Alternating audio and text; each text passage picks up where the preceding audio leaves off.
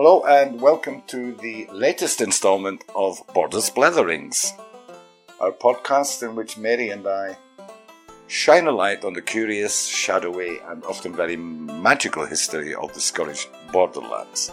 And this is part two of our podcast on the Darien venture.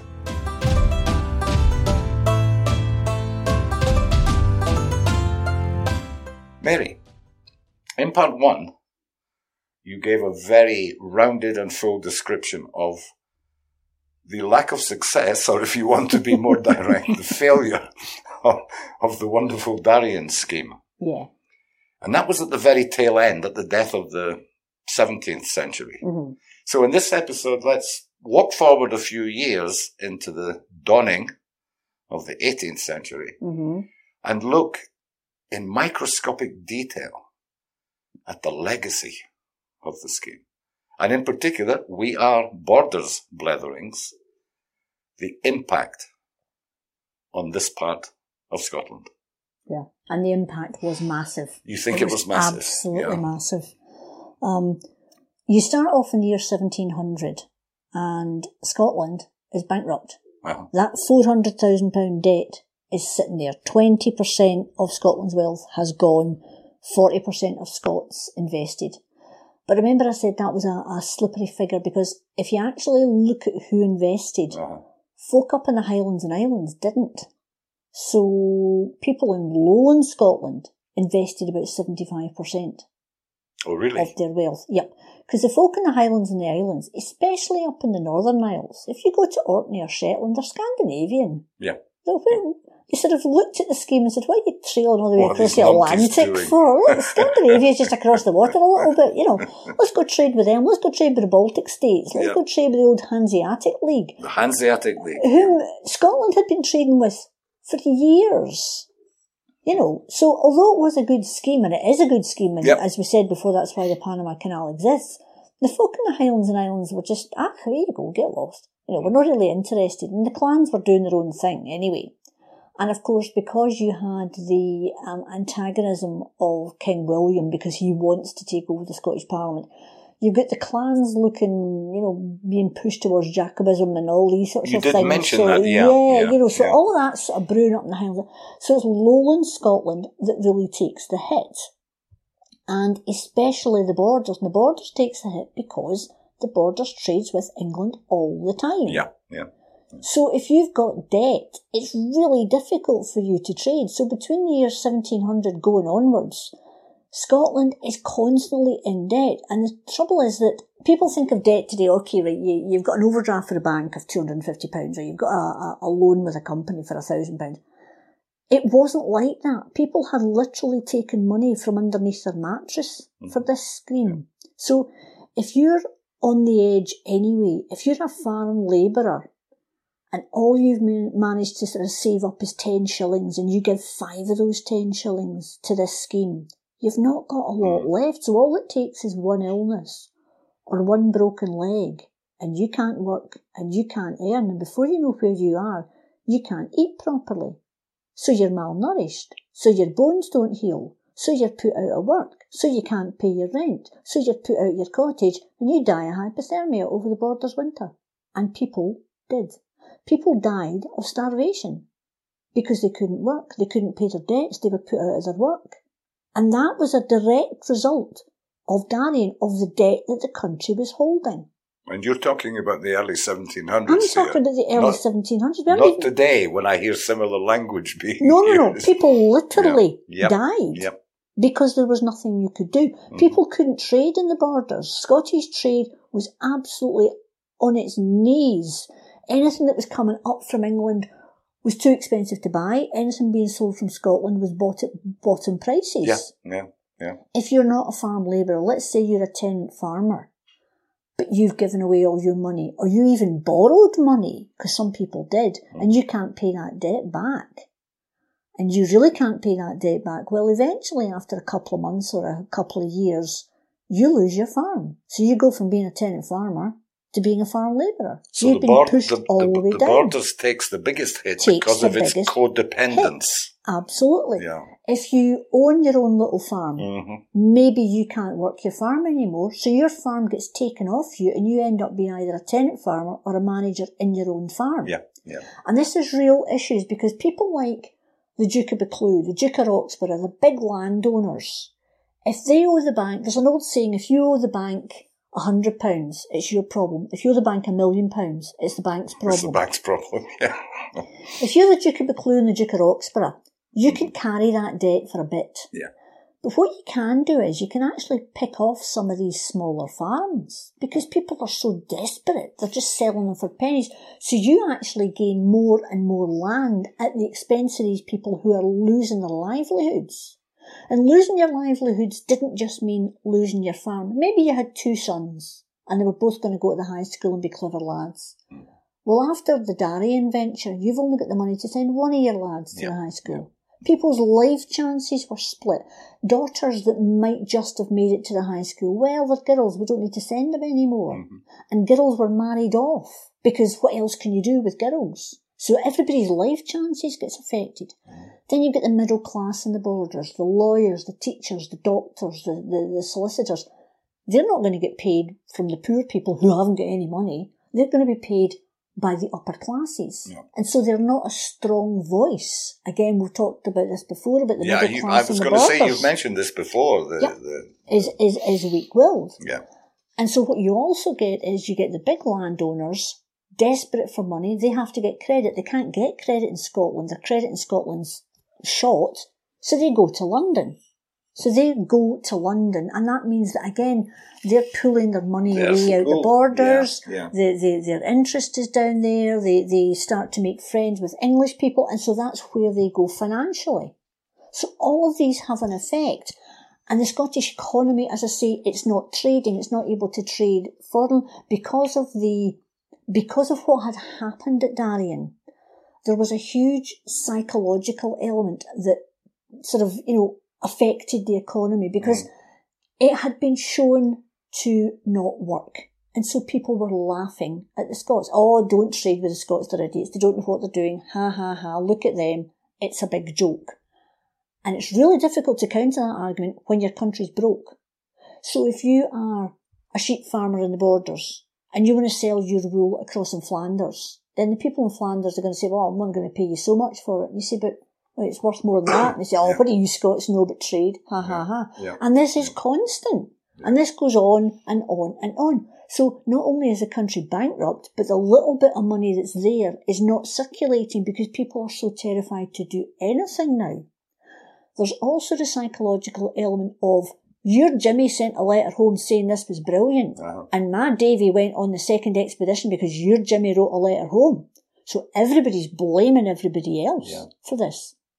Lowland Scotland and the borders start arguing with Highland Scotland because they say if you lot had put your money in properly in the first place, it Would have worked. it would have worked.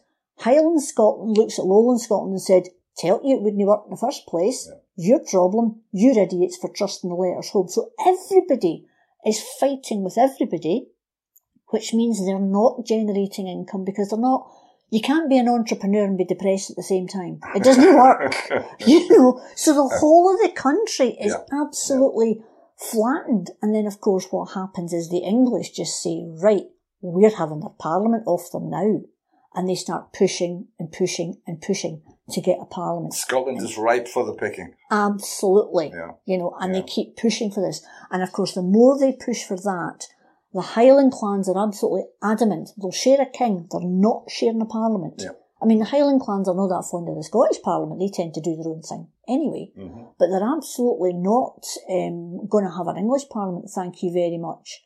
And so what you get is they they push back. So the Jacobites start saying, "Well, I know we've got a king, but it's not really the right king anyway. Maybe we could get the proper king back again. Let's get a Stuart. real Stuart back. You know, William of Orange. Who's he? You know." so the Jacobites start to get really antsy Yeah.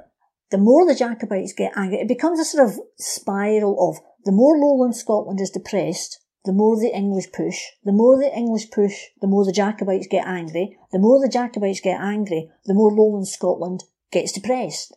Because low, remember, Scotland has always been two countries. Yeah. It's, there's always been Highland and Lowland. And since David I, way back in the 12th century, turned his back on Gaelic Scotland and became an Anglo-Norman king, there's always been that tension Yeah. between Highland and Lowland Scotland. Yeah. And so everybody's in the name game. Uh, you know, it's, it's, it's the blame game for everybody. And this continues and continues and continues. And then unfortunately, 1703, 1704, 1705, you get three disastrous harvests. And there is widespread malnutrition. And there is widespread famine because the big cities, Edinburgh especially, but Glasgow as well, of course, go to their hinterlands and just steal what they can. Yeah. And the borders gets hit again. And there are people dying. Now there were about just over 2,200 maybe people died in Darien whilst the venture was going on.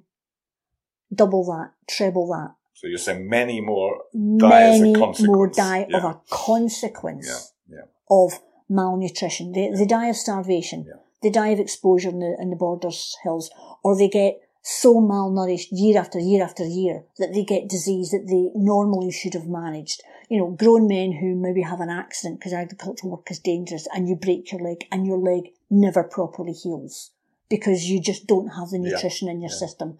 You have the, the level of miscarriages goes through the roof. The, the number of child, uh, child deaths goes through the roof because women haven't got the nutrition to produce milk to feed their babies Yeah. and the babies die. And this is, this is commented on. Um, and the whole of the time this is going on, Border Scotland looks the Kirk of Scotland and the Kirk of Scotland has got egg on its face because it had said to everybody, invest in this scheme. It's a good scheme. And there's nothing they can do. And there's no money in the poor fund because Yeah. people have to donate to the poor fund and if nobody's got Nobody's money, got any money. then they can't donate to the poor fund. So when the poor people go to the church and say, well, can I have money at the poor fund? The church lets them down again because there is no money to give. Yeah. So you've got all of this going on and during the entire time you've got this on, you have got the pamphleteers in England having a field day. Mm. The Scots are stupid. The Scots are thick. The Scots can't trade. They're bankrupts. They're whingers. We're going to have to bail them out. Is this sounding familiar It's for sounding modern very politics? familiar to me, but carry That's on. all, that's all they do. They take our money. This is all we have to do. We're going to have to do this. We're going to have to do that. So they're having a field day about this. The Jacobites are raging at the pamphleteers. The more they do that, the pamphleteers start doing up woodcuts of, of basically hairy Scotsmen in kilts and claymores. And uh, Cassie's getting in in the conversation by barking to say that she's quite angry about this as well. I don't know if she's angry at the Jacobites or the pamphleteers, but she's angry at somebody I think she wants in the garden. she's going to have a go at whoever's attacking us. And this goes on and it builds and it builds and it builds. And eventually the Scottish Parliament can't take any more. And the English Parliament says, you're going to have to come into a union with us. And the Scottish Parliament tries and tries and tries to say it has to be a federated union, equal partners. And the English are going, oh, shut up. You're no, you're in no position to dictate you terms to us. have the negotiating leverage. Do you Yeah. want us to sort your debt out or don't you? Yeah. Because it's it's one or the other and that's it. And there are enough people in the parliament who've got enough debt that they want cleared that they say yes. And then of course you get Robbie Burns with his bought sold for English gold parcel of in a Parcel nation. rogues in a nation. In a yeah, nation, yeah. indeed. And so you get the, the political union in 1707. Yeah. And the English do, they do pay off the debt. And you think, oh, that's good then. So they give Scotland just under the 400,000. Mm. So the debt's paid off. But it's the debt that's paid off. If I owe my bank a tenner and you give me £10, I give it to the bank. I don't have the £10. My debt is cleared, but I don't have the £10. It's a pact with the devil. So the 400,000 pays off Yeah. the ship owners Yeah. and the sailors and the traders Yeah. and the banks, but the ordinary people still don't have any money. And then what they did very nicely was they fixed the Scottish shilling to the value of an English penny.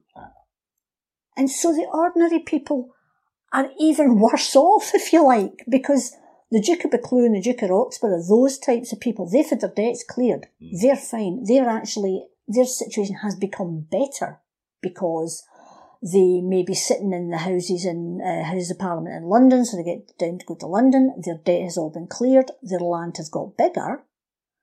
They're fine, and because their debt has cleared, they can now borrow from banks Yeah. because they have got good credit. But if you're wee Jessie for Kelso, you haven't got your ten shillings back.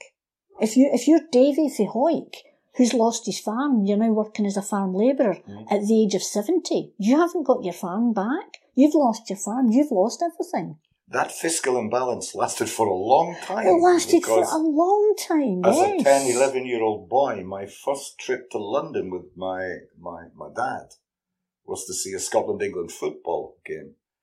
And I learned for the first time that we couldn't spend Scottish money Scottish money. Yeah. in, in, Yeah. in, in, In in, that part of the yeah. world. It was Even like, no, though- no, no, no, no, Mickey yeah, Mouse. Even though it was legal tender, yes. To this day, you will still, if I'm going down to England, just to make life easier, if I'm going to be paying for taxis, I get English notes because there's no point in having an argument with, with a London taxi driver. You'll lose an argument with a London taxi driver anyway, but there is no, no point matter what in you're the talking argument. about. Exactly. And so this lasts for forever. And again, because you've done that, then it means that traders in the Low Countries, in the Netherlands, in France, everywhere across Europe, they take one look at Scotland and say, Scotland is not a sovereign nation. Yeah. It can't manage its own economy. Its goods are not of good quality. Its goods are not of good value. Yeah. And so you get, you know, you, you, the reputation is absolutely trash. yes. And so, of course, that angers people because they, everybody was feeling embarrassed. Everybody was upset. Everybody was embarrassed. People were grieving. They had lost loved ones Real across loss, Darien. yeah. Actual loss. And then there were people dying of starvation and, and, and malnutrition and, and, you know, exposure. People were dying. There must, I mean, the death rates probably until things got sorted out and started to settle around about 1710, probably about 10,000 people died. And Lowland Scotland's bearing the brunt of all of this. Highland Scotland, the Glens are managing to cope because the clan system keeps them going there. But they're getting angrier and angrier at the laws that are being passed and the fact that they have absolutely no input into what's happening. You know, London is running the country. That's great, Mary. Um, you, you, you, you mentioned the socio-economic impact and picking up on that just before we go on to the political implications. There's a lot of this, what's in my mind is some of this plays into the, the Scottish psyche of glorious failure. I'm going to do football for a Oh, minute, Lord. but I knew it, I knew it was coming. Scotland fails yet again to qualify for the World Cup. hmm But in that final playoff match, we played like bravehearts. Yeah. It was a glorious failure. Yes. Does much of that, what you've been describing, play into that kind of Yeah. narrative that, Oh, yes. that many of us have? Yes, it's the, the fact that we're plucky and we're hardworking and tenacious, but it just doesn't work for Yeah. us. You know, when we get beaten at football or rugby or whatever, they've played their hearts out, Uh-huh, uh-huh. but something else But happened. only we you know, believe it. exactly. You One know, of my I mean, favourite cartoons ever, not by a famous cartoonist, it's the same image twice, Mhm. exactly the same image mhm, of Scottish football fans partying. uh, And under image one, it says Scotland fans celebrating a famous victory. uh, And under exactly the same image, number two says Scotland fans celebrating a famous defeat. yeah, I mean, aren't, aren't Scottish football fans famous for being the best fans in the world? Because we have a party and we Yeah. do this and we do that and we do the Win, lose, or draw. yeah, but it, it, it, all comes down to, I always love the, the great scene in Trainspotting where he does the, you know, it's being Scottish Yeah. because, you know, we were colonised, we were colonised by so and so and all the rest of it. I'm not going to say the rude words on, on a podcast. I'm going to behave myself. Worse. But the point is, that's a chip on the shoulder. I think does come from this Aha. because because that's what everybody's everybody was laughing at us. Everybody was ridiculing us. Everybody was humiliating us. And the problem is that if you do that for long enough, you're going to get one or two responses. You're either going to get people being utterly depressed and thinking they're not worth it and they're not any good at anything, or you're going to be make people angry. And that's exactly what happened. Lowland Scotland became depressed. Borders people thought, oh, fine, and you just have to plod on and plod on and plod on. Yeah. And what's this parliament in London? What does it do? What does it mean to me? It doesn't mean anything to me. Whereas up in the Highlands, they just got flipping angry because they said, we never wanted the stupid scheme in the first place. We never invested in your stupid scheme. And by the way, we absolutely 100% do not want your parliament. The problem was that it didn't matter what they said. Nobody was listening to Yeah. them. And so all you get is you get this build up and build up and build up of anger up in the Highlands Simmering. simmering anger. And of course, as things go on, you get more and more political um, statements coming out of London. And William of Orange, to give him his due, and Anne, who, who ruled over, they were European monarchs. Yeah. Right? That's not their fault. The problem is that Europe to them stopped, I think, round about Newcastle. Uh, you know, we were no part of you. You know, you know, um, the Scots, you know, that sort of type Well, we're not part of Europe now. unfortunately. So they, their focus was European, European trade, and that's quite understandable. Um, because you did have the great flourishing of the East Indies companies, both Dutch and English, you know, so you've got this flourishing and you've got the start of, you know, England and India and these sorts of places. Mm. So that's where their focus is. So it meant that they forgot about the Highlands. They didn't understand about Gaelic, the language, the culture, any of those sorts mm. of things. And so any of the laws that were being put through on taxation or anything like that didn't reflect Gaelic culture. And as, as England goes on and decides to have a few battles all over the place because various wars are kicking off, Yeah. they use the Highlands as a sort of, you know, picking ground where they can get guys to come and work and come and be soldiers and come and be shot at. So we're loyal and we're trustworthy and we're hard fighters and we're Good hard fighters. thinkers and we're hard workers. Yeah. But it's like children. We're not allowed, we're, we're given pocket money, but we're not allowed to be, really be in charge of ourselves. It and was that people sort like of the attitude. Duke of Wellington will benefit greatly from, from this situation. Absolutely. Yeah, yeah. So it's patronising, it's patting us on the head, it's treating us like children, and this builds and builds and builds and builds, and then you get to 1715, Oh. and you get the rising of the 15, or the rebellion of your 15, depending on which side of the coin you're sitting on. And London was genuinely surprised at this. They couldn't understand. Why? What on earth are you complaining about? Uh-huh. So London is sort of looking at the rising of the 15 going, what's going on? The clans are absolutely up in arms and the folk in the borders are going, oh no, here we go again because we know what happens. We're going to be the ones with the fighting because that is exactly what's going to happen. The troops are going to come up, the English troops are going to come up and they're going to stomp all over us again because remember, the protectorate was Cromwell. We'd had the, the wars the previous century. The Yeah. protectorate was Cromwell had meant the English troops had been billeted on the borders. Ordinary families didn't have a choice in the matter. There was a hammering on the door and there would be two soldiers and they said, they're now living in your house. Tough. Get on with it. Yeah, yeah. So this had happened. So, you know, people's grandparents were saying, we remember the last time. And so the, the, the 15 come and you have people dying. Yeah. Everybody says, oh, it's romantic and the old pretender. People died. Young men were killed Yeah. young women were killed. And London, I mean, it peters out and there aren't any huge great battles. And I think that's, that's one of the things that really irritates me a little bit about the way the 15 is talked about as if it was just a little local difficulty. Uh-huh. Folk died. I'm, I'm quite sure for, for, for Jessie, whose husband died, it wasn't a little local difficulty. Her husband was dead. Yeah, well, this is why we do this podcast, Mary, because Hollywood has yet to pick up on that. Yes. and, and make a major motion picture Exactly. out of it. Then But you get it's it's- very it's- important. So it sort of peters out, but the Scottish economy is still on its knees. And Scottish trade is going nowhere. I mean, you do get, you know, you've all the things like Johnson coming up and saying that the Scots eat oats and we give them to horses and all this sort of stuff. There was no other food. People were living on the edge. Now, Scotland is a difficult country to farm, partly because of the climate, partly because we've got things like mountains in the way, you know. And if you look at England, they've got a greater, a greater amount of farmland. They're larger, but also they don't have the mountains, and also they have a better climate. So we've got a very poor growing season in Scotland anyway. Anyway, Yeah. Right? We do have fish in our waters, some lovely fish in our waters, but that's a difficult job to do. Yeah. The Duke of Buccleuch, the Duke of Roxburghe, people like that are getting these bigger and bigger farms. What do they put on them? Sheep. Sheep. You know, so, so the economy is changing. You're, you're starting to pull out of mercantilism a little bit. You've got proto-capitalism, maybe sort of starting to come in Yeah, there. yeah, But it's yeah. not affecting the day-to-day living of ordinary people in the borders who are living on the edge, constantly on the edge.